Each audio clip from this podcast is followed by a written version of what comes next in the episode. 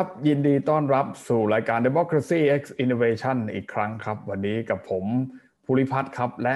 ขวัญข้าวนะครับ กลับมาแล้วแหมมีคนถามหาเยอะเลยนะฮะสวัสดีค่ะ ก็ไม่ได้หายไปไหนอะไรยังไงก็ยังอยู่ แต่ก็ให้พี่ๆเพื่อนๆมาถัดพูดกันบ้างอะไรอย่างงี้บ้าง ช่วยเหลือยามเรายุ่งเนี่ยเราก็ต้องมีหลายอารมณ์หลายรสชาติไงใช่ไหม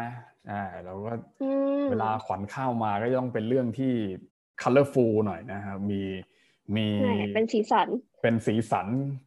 กับสถานการณ์โลกอะไรอย่างเงี้ยนะซึ่งวันนี้สิ่งที่เป็นสีสันมากที่สุดก็คงจะหนีไม่พ้นกีฬาโอลิมปิกใช่ไหมฮะ ที่เพิ่งเปิดไปเมื่ออาทิตย์ก่อน ก็โอลิมปิก 2020 ความจริงมันต้องจัดเมื่อปีที่แล้ว แต่ด้วยสถานการณ์โควิดเนาะก็เลยทำให้เอ่อย้ายมาจัด ปีนี้ก็คือเพิ่งจัดเมื่อไม่กี่วันนี้มาก่อน ที่ว่าพิธีเปิดโอลิมปิกจัดไปอย่างยิ่งใหญ่จะใช้คำว่ายิ่งใหญ่ได้ไหมเพราะหลายคนก็บอกว่าเอ้ยมันอะไรอะน้อยแต่มากสไตล์ของญี่ปุ่นอะไรอย่างนี้ ซึ่งความจริงเนี่ยสไตล์ญี่ปุ่นมูจิมูจิหน่อยอะไรอย่างนี้จริงๆเน้นเก็ก็บรายคือละเอียดเขาก็พยายามที่จะต้องจัดให้ได้ใช่ไหมเพราะว่าปีที่แล้วจัดไม่ได้เนี่ย คือถ้าถ้าเกิดว่าใช่เราเราเราต้องพูดพูดกันในแง่ของของเศรษฐกิจแล้วก็ในแง่ของประเทศชาติเนี่ยก็คือการได้จัดโอลิมปิกเนี่ย มันคือการลงทุนกับกับการท่องเที่ยวใช่ไหมลงทุนกับการกีฬาถูกไหมว่าเวลาสมมุติว่าเราจัดโอลิมปิกครั้งหนึ่งเนี่ยก็ต้องสร้างสนามให้มันยิ่งใหญ่ใช่ไหมแล้วก็จะต้องใช่รองรับนักท่องเที่ยวเข้ามาดูกีฬารองรับเอ่อนักอือฮึกีฬาแล้วก็ผู้ติดตามของแต่ละประเทศทั่วโลกเนี่ยใช่ใช่เข้ามาอยู่ในประเทศเรา แล้วตรงนี้มันจะเป็นการกระตุ้นการบูสต์อ่าเศรษฐกิจในประเทภาคศการท่องเที่ยวอ่าได้อืมได้ได้ได้เยอะมาก นะในในในปีที่ผ่านๆมา อย่างเช่นเอ่อลอนดอน 2012 ใช่ไหมเวลาจัดเนี่ยมันก็จะมีเรื่องพวกนี้ ซึ่งญี่ปุ่นก็แพลนไว้แล้วว่าจะต้องจัด 2020 ให้ได้แต่อืมมาเอิญว่าโควิดเข้าหนักมากเลยก็เลยโควิดไม่ได้ใช่แล้วเอ่อก็พอคือคือคือพอจัดไม่ได้เนี่ยพอพอมีออกอาการพูดประมาณว่าจะจัดไม่ได้แล้วเนี่ยก็มีประเทศอื่นเนี่ยรอเสียบอยู่มากมาย นะอืซึ่งมหนึ่งในนั้นก็คืออังกฤษนะลอนดอนก็บอกว่าเราพร้อมเสมอที่จะจัดอะไรเงี้ยญี่ปุ่นก็เลยบอกไม่ได้แล้วยังไงก็ต้องจัดให้ได้ ซึ่งยังไงก็ต้องจัดพอพอพอมันจัดแล้วเนี่ยหนึ่งแล้วนะในเรื่องของความเป็นชาตินิยมก็คือ เราจะต้องบูสต์เศรษฐกิจใช่ไหมซึ่งมันก็บูสต์ไม่ได้อืมแล้วถูกป่ะเพราะว่าถึงแม้ว่าจะจัดได้ก็จริง แต่ก็ไม่ได้มี แต่ก็ไม่มีคนมาใช่ไหมฮะก็ต้องจำกัดการเข้าการออกจำกัดนู่นจำกัดนี่เยอะแยะไปหมดเลย ก็คือสรุปว่าจัดแล้วก็ไม่ได้ ไม่ได้รับผลทางเศรษฐกิจเท่าที่ตั้งเป้าหมายไว้ อย่างที่คาดหวังอ่าแต่อย่างน้อยๆ ก็คือไม่เสียหน้าได้จัดอะไรเงี้ยไม่อยากใช้คำว่าดึงทุดันทุลังแต่ว่าเป็นเป็นเขาเรียกอะไรอะการโต้เถียงกันมาตั้งแต่อืม2020 ที่จัดไม่ได้แล้วว่าเฮ้ยเราจะเอายังไงต่อ จะยังมีโอลิมปิกอยู่ไหมจะทำยังไงอะไรเงี้ยซึ่งถ้าเอาตรงๆมันก็มีกระแสของคนในชาติเอ่อโดยเฉพาะจำนวนประชากรเยาวรุ่นวัยรุ่นของญี่ปุ่นเองเนี่ยที่ออกมาต่อต้านมีการเดินขบวน มีเห็นถ้าจะไม่ผิดมีข่าวที่ว่ามีคนหนึงไปดับคบเพลิงไอตัวโอลิมปิกด้วยในตอนก่อนพิธีเปิดอะไรอย่างเงี้ยก็เลยมันก็แสดงให้เห็นถึงกระแสเขาไม่ต้องการที่จะจัดในเอ่อประชาชนคนญี่ปุ่นเอง แต่ว่าอย่างที่ภูริพัฒน์บอกไปเมื่อกี้ว่ายังไงยังไงมันก็ต้องจัดอยู่ดี การจัดโอลิมปิกเนี่ยมันมีผลกระทบในระดับนานาชาติในระดับเวทีโลกมากกว่าที่เราคิดเสียด้วยซ้ำนะ ก็ความจริงอะ มันมีเรื่องหนึ่งที่เพิ่งเกิดขึ้นไปตอนพิธีเปิด น่าจะเอามาเล่าสู่กันฟังนั่นก็คือ ประเด็นความตึงเครียดและความขัดแย้งระหว่างประเทศอะคือเราจะจำอือฮึภาพโอลิมปิกว่าเฮ้ยมันคือสันติภาพมันคือกีฬาเยียวยาจิตใจชาวโลกอะไรอย่างงี้ใช่ไหมแต่คือสิ่งที่เกิดขึ้นในโอลิมปิกเนี่ยมันค่อนข้างมีสนับสนุนหรือสร้างความแตกแยกในระหว่างการดำเนินพิธีเปิดไป ซึ่งนั่นก็คือประเด็นเอ่อข้อพิพาทระหว่างไต้หวันแล้วก็จีนคือเราจะเห็นว่าเนี่ย ตอนช่วงพิธีเปิดในช่วง national parade ที่ว่าแต่ละชาติจะเดินเข้าสนามเนี่ยไต้หวันเนี่ยผู้ประกาศในสนามนะคะแทนที่จะเรียกไต้หวันว่า Chinese Taipei ตามกฎปกติใช่ไหมดันไปใช้คำว่าไต้หวัน ซึ่งมันเป็นการยอมรับอ๋อโดยคล้ายๆว่ายอมรับว่าเฮ้ยไต้หวันเป็นประเทศนะ อะไรอย่างนี้แล้วแถมโอเคซีเควนต์ในการเดินอะอืมปกติเขาจะเรียงแถวเข้ามาในสนามตามอัลฟาเบตใช่ไหมตัวอักษรอืมอืมทีเนี้ย ไต้หวันแทนที่จะเดินเข้ามาพร้อมกับจีนอะ ดันอืมเดินเข้ามาถ้าจะไม่ผิดคือก่อนจีน มันก่อนจีนได้ยังไงแยกครับไต้หวันแล้วก็ยกสถานะไต้หวันคือไม่ใช่เป็นผมเขาใช้อยากอักษรเป็นตัวญี่ปุ่นนะไม่ใช่เป็นอัลฟาเบตโค A B C โอเคนะนึกว่าเป็นภาษาอังกฤษอืมเพราะถ้าภาษาอังกฤษต้องเป็นตัวทีก็จะต้องไปอยู่ท้ายๆใช่ไหมแต่อันนี้ก็ไม่มั่นใจเหมือนกันนะ แต่ว่าพอยก็คือเดินแยกกันอะด้วยความที่อัลฟาเบตอักษรของภาษาญี่ปุ่นอะไรอย่างนี้โดยชิไชน่ากับ TA อะไรอย่างเงี้ยแสดงว่า ก่อนหน้านี้ในการแข่งขันโอลิมปิกเนี่ยคือไต้หวันกับจีนเขาก็อยู่คนละคนละทีมกันมาโดยตลอดไต้หวันส่งทีมของตัวเองไปแต่ว่ามีการพูดคุยกับ IOC ไอ Olympic Committee เรียบร้อยว่าแบบโอเคเราจะส่งลง แต่ว่าในนามของ Chinese Taipei นะอะไรอย่างนี้ก็คือเป็นการลดทอนการเอ่อความขัดแย้งลงบ้างแต่ว่าไต้หวันก็มีทีมของตัวเองลงไปเหมือนกันอย่างนี้แต่ว่าก็ยังลงในฐานะที่เป็นหนึ่งใน Chinese คือพูดง่ายเขาเขามีความขัดแย้งกันมาก่อนว่า ว่าเขาเป็นประเทศหรือเปล่าใช่ไหมก็คือเขาบอกว่าจริง ๆ แล้วเนี่ยเขาก็พยายามที่จะบอกเขาเป็นประเทศใช่ไหมไต้หวันแต่คือจีนก็บอกว่าไม่ใช่ไต้หวันก็ไม่ไม่ได้เป็นประเทศ แต่ก็เป็นส่วนหนึ่งของจีนอะไรเงี้ยแต่ไต้หวันก็พยายามพยายามที่จะแบบผลักตัวเองออกมาใช่ไหมแต่พอพอมันเกิดเรื่องแบบนี้ขึ้นในเวทีโลกเนี่ยมันมันก็ทำให้เกิดกระแสมากมายและเกิด ความเป็นชาติของไต้หวันได้ถูกสร้างขึ้นมาให้มันชัดเจนแบบ official อะถูกไหมเวลาออกทีวีมัน official อะว่าว่านี่คือไต้หวันเลยมันไม่ใช่ไชนีสไทเปอะไรเงี้ยรัสเซียเป็น ROC ใช่ไหมที่ที่เป็น ROC ทีมของล็อกแทน แต่ว่าอันนั้นอะคือด้วยความที่ว่ารัสเซียเนี่ยโดนแบนเนื่องจากว่าใช้ถ้าจะไม่ผิดคือเรื่องการคัดกรอง เอ้ไม่ใช่สิ กลับมาก่อนก็คือว่ารัสเซียโดนแบนประมาณจำไม่ได้ว่าปีไหน แต่ว่าประมาณสี่ห้าปีที่แล้ว ของนักกีฬาที่ว่าจะไม่ให้ใช้สารกระตุ้นหรือสารอะไรอย่างเงี้ยแล้วรัสเซียเหมือนว่ามีการจับได้ว่ามีการโกงเกิดขึ้นก็เลยโดนแบนไปเพราะงั้นเนี่ยนักกีฬาทีมจากรัสเซียที่จะเข้าแข่งขันอะ ต้องเข้าไปในนามแบบ ROC แทนเป็นประมาณนั้นไปนะคะ แต่ทีเนี้ยกลับมาในประเด็นของญี่ปุ่นกับไต้หวันเนี่ย คือแน่นอนว่าพอญี่ปุ่นเขาบอกเป็นความผิดพลาดในการสื่อสารออกไปอย่างนั้นน่ะ ประธานาธิบดีเอ่อชาอิงเหวินของไต้หวันเนี่ยก็ออกมาโพสแสดงความแบบ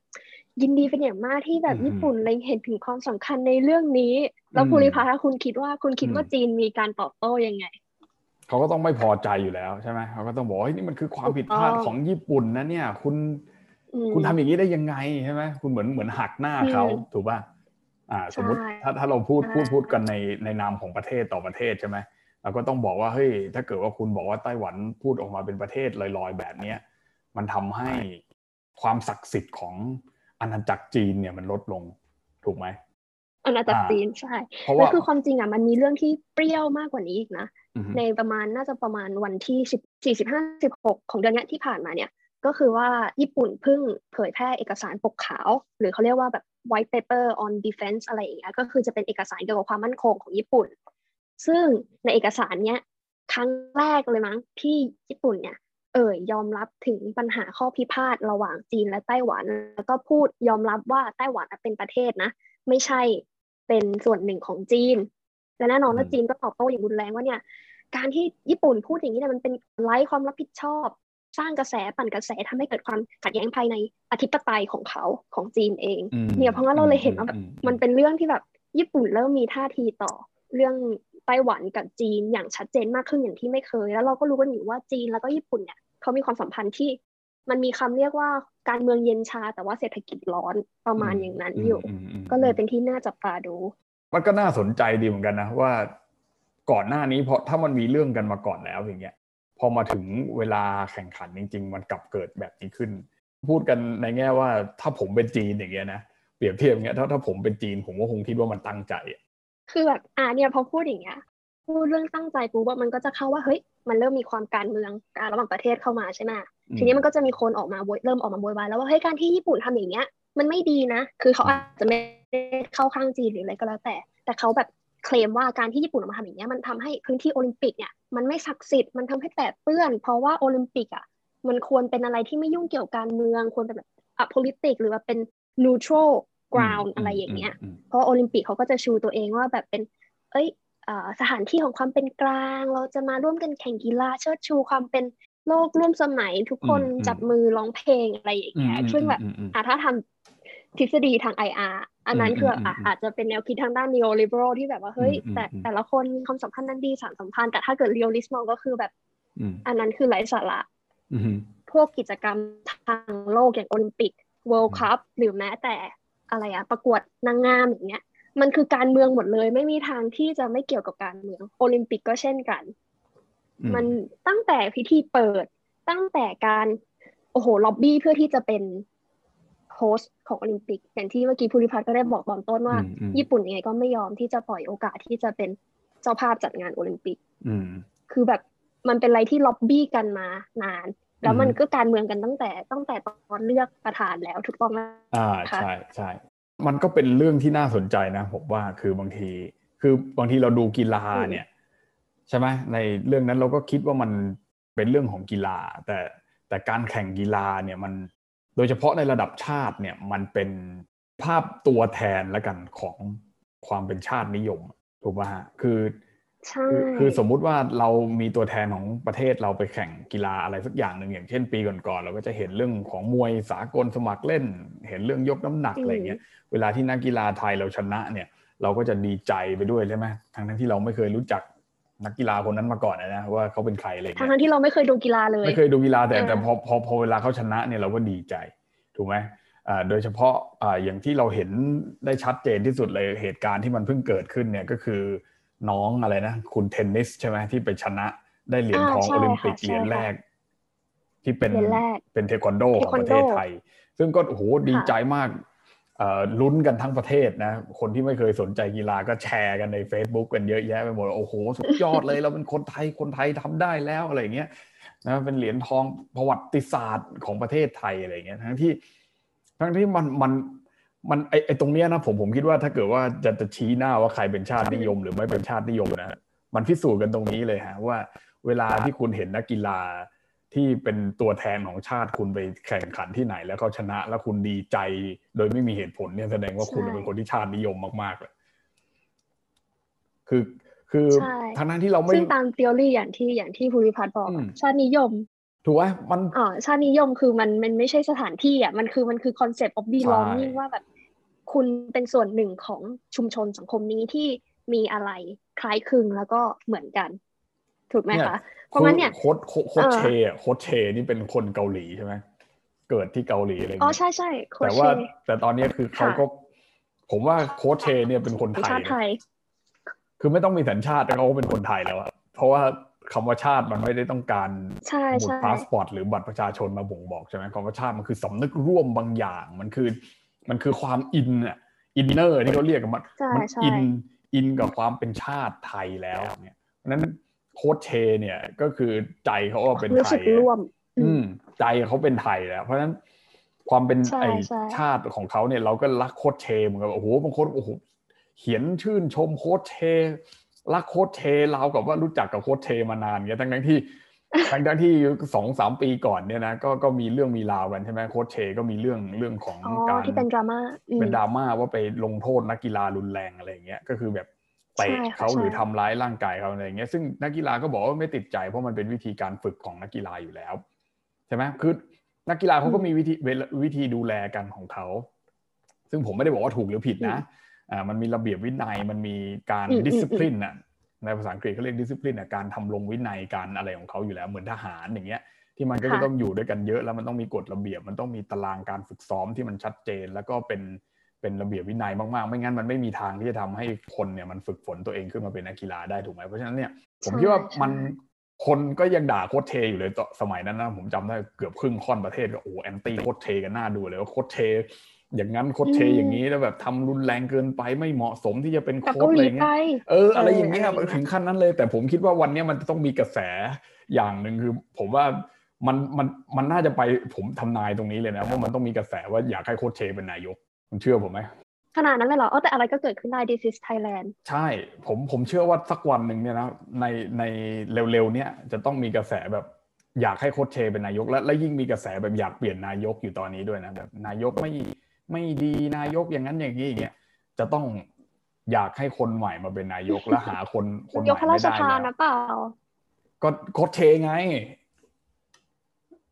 ก็ให้สอสอนี่ไงตามรัฐนูนเลยนะนะพระราชทานเลยใช่ไหมไม่ใช่ให้สอสอเสนอชื่อไง เป็นนายกคนนอกก็ได้อ่าสอสอกับสวรวมกันอ่าสองสองในสามใช่ไหมอ๋อไม่ต้องพระราชทานใช่ไหมเป็นนอกไม่ต้องไม่จำเป็นเอ้าใช่ไหม ก็เสนอชื่อเลยเอาโค้ชเทนี่แหละ เป็นนายกเสนอชื่อเลยเอ้ยได้นะ เชื่อไหมผมว่ามันต้องมี เพราะว่าใจชาวไทย พอกระแสชาตินิยมมันมันพีคขึ้นสุดแล้วเนี่ย แล้วแล้วมันมันมันไปผูกอยู่กับตัวบุคคลใดบุคคลหนึ่งเนี่ยนะมันมันมีโอกาสที่จะสวิงทำให้คนคนนั้นเนี่ยเป็นใช่ใช่เป็นแบบ all time favorite ก็คือเป็นเป็น MVP ของ Idolize ใช่ idolize เลยคือและอ่าและยิ่งสิ่งแบบนี้มันเกิดขึ้นในสังคมไทยบ่อยมากเลยนะอืม ซึ่งครั้งเนี้ยอาจจะเป็นกรณีของ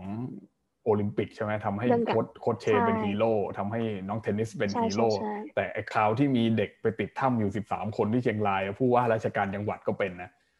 ใช่ไหมฮะถูกอ่าอืมก็มีหลายครั้งเลยที่ที่ที่มันเกิดเหตุการณ์แบบนี้ขึ้น แล้วก็ฟุตบอลก็เหมือนกัน ถ้าถ้าพูดเรื่องกีฬา มีฟุตบอลทีมไทยครั้งหนึ่งเคยไปตัวแข่งบุคคลก็ได้รับการเชิดชู ใช่ก็จะเกิดเรื่องแบบนี้ขึ้น ซึ่ง ซึ่งกีฬาเนี่ยผมเห็นว่ามันสะท้อนได้หลายอย่างนะผมเห็นตั้งแต่แรกที่เราพูดความสัมพันธ์ระหว่างประเทศเนี่ยอืมว่าแค่ลำดับการเรียกชื่อและการเรียกชื่อผิด หรือตั้งใจหรือไม่ตั้งใจไม่รู้เนี่ย มันก็ทำให้เกิดแรงสั่นสะเทือนทางการเมืองได้ได้มากโอ้แล้ว ในนามของความไม่เป็นใช่การค่ะเมืองนะในนามของกีฬาในนามของสปอร์ตถูกต้องเพราะฉะนั้นมันก็เกิดเรื่อง soft power แล้วอืมเรื่องการเมืองในประเทศก็เช่นเดียวกัน ซึ่งทุกประเทศก็ต้องมีอืมถูกไหมอ่า ไม่ว่าจะเป็นประเทศไทย ประเทศรัสเซียอ่าประเทศจีน ประเทศญี่ปุ่น ประเทศอังกฤษ ประเทศสหรัฐอเมริกา ทุกประเทศเนี่ยพอมีนักกีฬาเข้าไปแข่งแล้วชนะมาเนี่ย คนคนนั้นก็จะต้องออกสื่อเป็นฮีโร่แบบเนี้ย แต่ว่าผมก็ไม่แน่ใจนะว่าสังคมอื่นเขาเขาถึงขั้นไอดอลไลซ์คนในวงการกีฬาขนาดนั้นเหมือนเหมือนเหมือนเราหรือเปล่า ไม่แต่พอพูดถึงเรื่องชาตินิยมแล้วอยากจะเสริมอันนี้หน่อยที่ว่าแบบที่ว่าตอนต้นบอกว่าโอลิมปิกมันสร้าง สมานกระฉันความเป็นมิตร แค่ไอ้เรื่องชาตินิยมเนี่ยเราก็เห็นได้ว่าการที่ขึ้นไปเหยียบโพเดียมอันดับที่หนึ่งอันดับที่สองอันดับที่สามการชูธงหรือแม้แต่การเปิดเพลงชาติตอนที่รับเหรียญรางวัลน่ะ แค่นี้มันก็เป็นความรู้สึกของชาตินิยมกับความสัมพันธ์ระหว่างประเทศไม่อยากจะใช้คำนี้ตรงแต่ว่าภาพที่มันสะท้อนออกมา คือเห็นได้ว่าคนเราอะมันไม่ได้แค่รู้สึกดีใจที่ว่าประเทศเราอะเฮ้ยเราทำได้อะไรเงี้ยแต่ในขณะเดียวกันเราก็มีความรู้สึกภูมิใจและดีใจที่ว่าชาติเราอะมีชัยชนะเหนือกว่าชาติอื่นในโลกนี้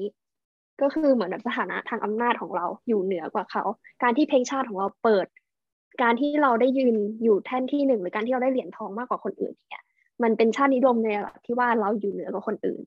แน่นอนมันมีแพ้ไม่ชนะแล้วมันก็มีความรู้สึกขันมันในเทอมนกาทีฟมันก็มี มันก็เลยปฏิเสธไม่ได้หรอกเรื่องความนิยมทั้งในประเทศที่ว่าสร้างไอดอลไลซ์สังคมนิยมฮีโร่อย่างที่ไอบอก หรือว่าแม้แต่ในระดับความสัมพันธ์ระหว่างประเทศที่ว่าฉันเหนือกว่าคุณนะฉันมีสถานภาพอำนาจที่มากกว่าคุณหรืออะไรประมาณนี้ ใช่ฮะกีฬานี่มันบอกอะไรเราได้หลายอย่าง คือคือคุณจะบอกว่าเล่นกีฬาเป็นการกิจกรรมออกกำลังกายอะไรเงี้ยแต่ถ้าเอาเข้าจริงๆถ้าคุณเล่นมันเป็นอาชีพแล้วเนี่ย มันก็หนีไม่พ้นที่กีฬานั้นก็จะเป็นอืมหนึ่งในเครื่องมือของ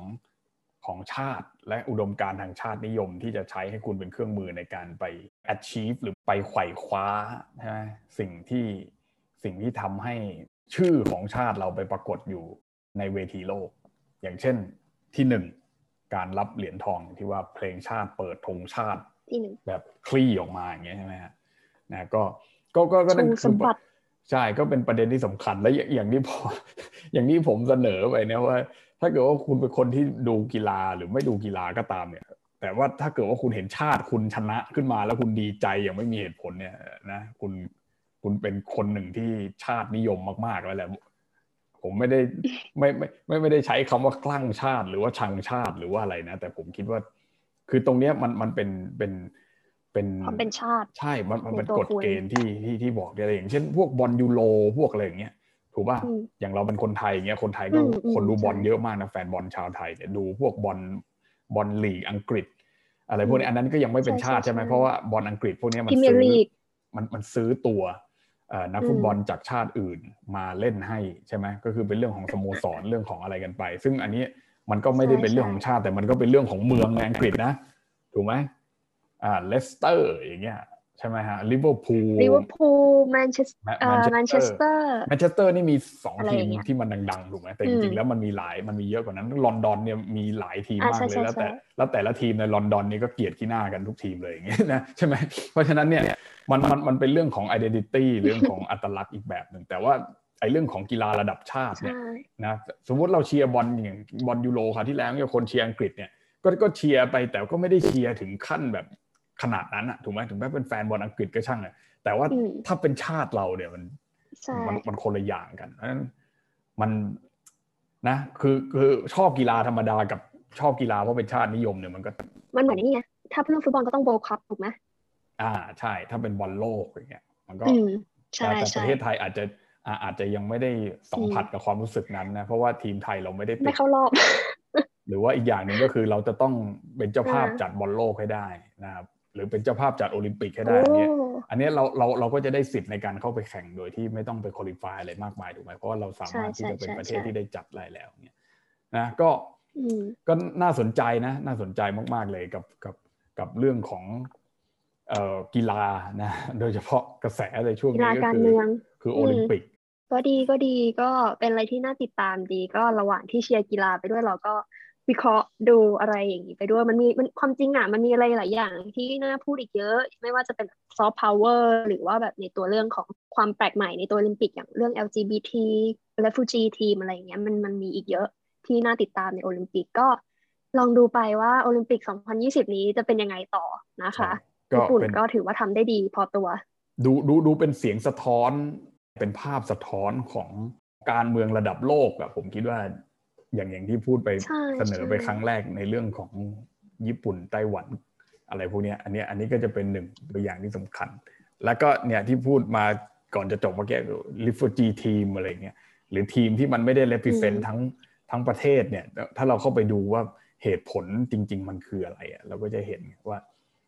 ว่าจริง ๆ แล้วเนี่ยมันมันมีการต่อสู้กันของอัตลักษณ์ของชาติเนี่ยอยู่เยอะเลยทีเดียว ใช่ไหมฮะอือฮึว่าทำไมทำไมถึงจะต้องไม่ได้ใช้ชื่อทีมเป็นชื่อของประเทศอ่าแต่มีการซอยย่อยเป็นอีกหลาย ๆ ทีมอย่างเงี้ยซึ่งจริง ๆ แล้วอ่าถ้าไปดูถ้าเป็นเรียนรัฐศาสตร์หน่อยก็อาจจะไปดู concept ว่าจริง ๆ แล้วไอ้เมืองเมืองนั้นเนี่ยอย่างเช่นไทเปหรือไต้หวันเนี่ยจริง ๆ แล้วเขาเขามีสถานะเป็นประเทศมีเอกราชมีอำนาจอธิปไตยนะฮะเป็นเป็นของตัวเองจริง ๆ หรือเปล่าเนี่ยแล้วถ้าเกิดว่ามันไม่มีเนี่ย นะฮะแล้วมันเพราะสาเหตุอะไรอะมันถึงมันถึงต้องแยกอืมทีมกันด้วยอะถูกป่ะสมมุติว่าเราเป็นประเทศเดียวกันอะอย่างอืมสมมุติเราเป็นจีนเหมือนกันอย่างเงี้ยแล้วทำไมเราถึงต้องแยกแยกประเทศด้วยล่ะต้องมีสองทีมเออว่าอืมมีสองทีมอย่างเงี้ยมันมีเหตุผลอะไรเนี่ยอันนี้ก็เป็นการศึกษาการเมืองแบบง่ายๆ โดยไม่ต้องไปเปิดตำราที่ไหนเลยนะเปิดแค่วิกิพีเดียก็ดูได้แล้วนะจริงๆแล้วในความเป็นชาตินิยมในในเรื่องของกีฬาเนี่ยผมคิดว่ามันเป็นเรื่องที่ซับซ้อนมาก ๆเลยนะแล้วเป็นเรื่องที่น่าศึกษาแล้วก็อืมแล้ว ก็แล้วก็ผมคิดว่าน่าสำรวจตัวเองด้วยนะว่าว่าจริง ๆ แล้วเนี่ยเอ้ยการที่บางคนเป็นโอ้โหใช่เป็นเสรีนิยมเป็นอ่าใช่ไหมเป็น liberal เป็นอะไรทั้งหลายอืมบอกเอ้ยบอกว่าตัวเองไม่เอาชาติอะไรอย่างเงี้ยเออแล้วอืมแล้วเวลาดูกีฬาเออคุณคุณ reaction ของคุณอะปฏิกิริยาของคุณเป็นยังไงเกี่ยวกับเรื่องพวกนี้นะ ก็ฝากให้คิด ไม่ไม่ไอซ์อยากจะอีกนิดนึงครับ เออ ก็เนี่ยคืออยากจะเพิ่มว่าแบบชาตินิยมมันก็มีหลายระดับ คือถ้าเกิดบอกว่าเรื่องปฏิกิริยากับการแข่งขันที่มีชาติเป็น represent เนี่ยมันใหญ่ไป ง่ายๆอะถ้าเกิดแค่คุณรู้สึกว่าเฮ้ยไอประเด็นเล็กๆอย่างเช่นแบบการพิมพ์ห้าห้าห้าห้าในอินเทอร์เน็ตแล้วรู้สึกว่าอ๋อเนี่ยแหละมันคือไทยว่ะมันโคตรไทยเลย หรือแบบเรื่องอาหารที่เรากินแล้วแบบโอ้ยมันก็ต้องรสเผ็ดมันก็ต้องใส่พริกอย่างงู้นอย่างนี้ที่เราเห็นในสื่อทั่วไป mainstream เนี่ยถ้าเกิดคุณรู้สึกว่าเอ้ยเนี่ย เนี่ยแหละมันไทยมันคือมันคือชั้นบ้านเกิดชั้นเป็นอย่างเนี้ยแค่นี้คุณก็มีความเป็นชาตินิยมในระดับหนึ่งแล้ว เพราะงั้นอะที่จะบอกก็คือว่าชาตินิยมมันมีหลายระดับ มันไม่จะต้องจำเป็นจะต้อง extreme ขนาดนั้นหรอกแต่ทุกคนที่อยู่กันในสังคมเนี่ย เป็นสัตว์สังคมเนี่ยมันมีความชาตินิยมในระดับหนึ่งอยู่แล้วอืมเนอะอันนี้ก็คุยกันได้อีกยาว เดี๋ยวอันนี้ต้องต้องเปิดอีกเทปหนึ่งแหละนะฮะอืมเปิดอีกรอบหนึ่งคุยเรื่องพวกนี้ น่าสนใจจริงเรื่องอาหารเรื่องลิ้นเนี่ยนะ ไปอยู่เมืองนอกก็บางคนก็โหยหาอืมอาหารไทยอย่างเงี้ยแสดงว่าคุณนี่เป็นคอนเซอร์เวทีฟสุด ๆ เลย คุณอนุรักษ์นิยมมาก ๆ เลยใช่ใช่ไหมเออคุณหาโหยหาอาหารไทยไม่ก็อยากกินข้าวอะพี่หรอก็ไม่ได้ผิดไงแต่ผมบอกว่าคุณเป็นคอนเซอร์เวทีฟแบบเป็นอนุรักษ์นิยมไงคุณไม่ใช่ลิเบอรัลนะคุณไม่เสรีนิยมไม่ใช่แบบนะหัวก้าวหน้าโปรเกรสซีฟอะไรเท่าไหร่กินแซใช่นไหมด์วิชทุกวันก็เลี่ยนนะคะเฮ้ยเราใครไปกินแซนด์วิชเอพวกอกินไม่เหมืถั่อนวเธอกัหรอกนกินแซนด์วิชทุกวันก็เลี่ยนนะ โอเคนะครับ ขอบพระคุณมากที่ติดตามรับฟังนั่นแหละนะครับค่ะสัปดาห์นี้ สถานการณ์ก็อัปเดตวันต่อวันนะเดี๋ยวเนี้ยก็ไม่ไม่ไม่รู้เหมือนกันว่าต่อไปนี้จะเกิดอะไรขึ้นนะครับเพราะเราก็ต้องจับตาสถานการณ์ต่อไปแล้วแล้วถึงจะเอามาคุยกันได้ในแต่ละอาทิตย์นะครับ ก็ฝากไว้ละกันนะครับ ก็พบกันใหม่สัปดาห์หน้าครับสำหรับวันนี้แค่นี้ สวัสดีครับ สวัสดีค่ะ